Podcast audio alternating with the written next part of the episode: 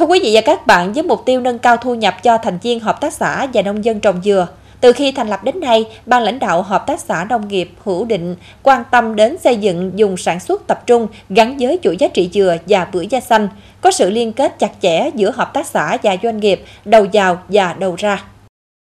Hợp tác xã nông nghiệp Hữu Định, huyện Châu Thành được thành lập vào tháng 12 năm 2018. Qua 5 năm hoạt động, đến nay hợp tác xã đã phát triển 105 thành viên, chiếm hơn 10% số hộ trong toàn xã tham gia vào hợp tác xã, và đây cũng là một trong số ít hợp tác xã trong tỉnh làm được điều này. Từ khi thành lập đến nay, phương châm kế hoạch sản xuất kinh doanh và hoạt động của hợp tác xã là hỗ trợ thành viên về quy trình kỹ thuật canh tác bưởi da xanh và dừa xiêm uống nước, nhất là sản xuất theo tiêu chuẩn hữu cơ, đồng thời tạo sự liên kết giữa tất cả thành viên hợp tác xã với các doanh nghiệp cung ứng vật tư, phân bón, thuốc bảo vệ thực vật và ký hợp đồng tiêu thụ sản phẩm cho thành viên.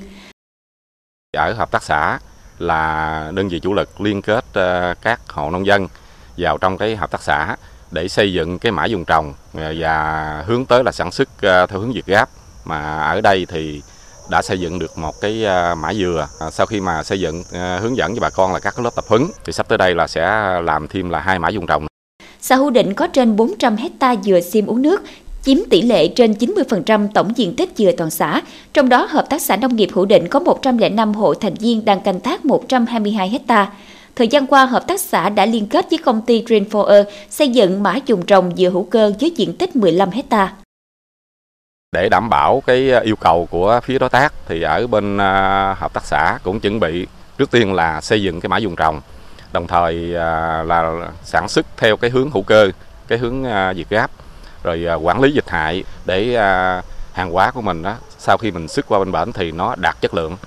Ông Hà Tùng Phương ở ấp Hữu Nhân, thành viên hợp tác xã đang canh tác 8 công đất dừa sim xanh với tổng số 230 gốc từ 9 đến 18 năm tuổi. Do ham thích nghiên cứu, học hỏi kỹ thuật canh tác cùng sự hướng dẫn của cán bộ kỹ thuật nông nghiệp, ông trồng dừa đúng quy cách, bón phân cân đối giữa đạm, lân, kali tùy theo giai đoạn sinh trưởng của cây. Đồng thời trong thời gian qua, ông bắt đầu áp dụng quy trình canh tác hữu cơ. Liên minh liên kết giữa bốn nhà, nhà nông, nhà nước, nhà doanh nghiệp, đó, nhà khoa học trong bốn cái nhà này mà không liên minh liên kết thì tất nhiên là người nông dân họ sản xuất nông sản, đó, hàng hóa để cung ứng. Mà nếu như người nông dân làm được sản phẩm rồi, nhưng không có nhà dịch vụ, nhà doanh nghiệp, thì sản phẩm hàng hóa mình sẽ không thể nào xuất được.